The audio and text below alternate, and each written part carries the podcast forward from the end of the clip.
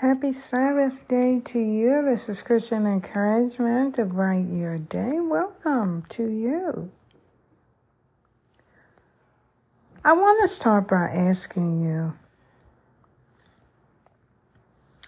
Have you ever read this scripture?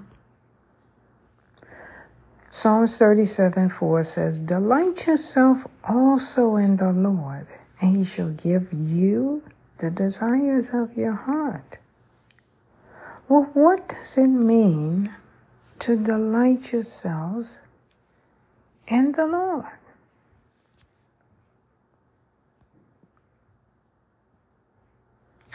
Well, let's go to the words of Isaiah the prophet, chapter 58, 13 to 14.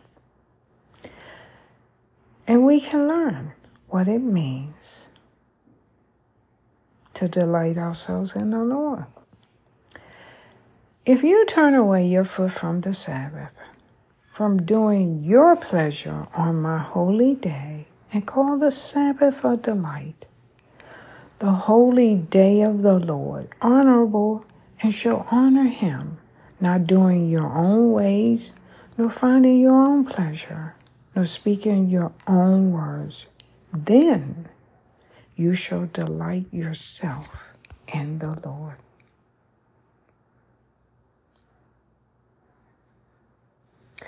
The Sabbath day is an opportunity to rest from our worldly cares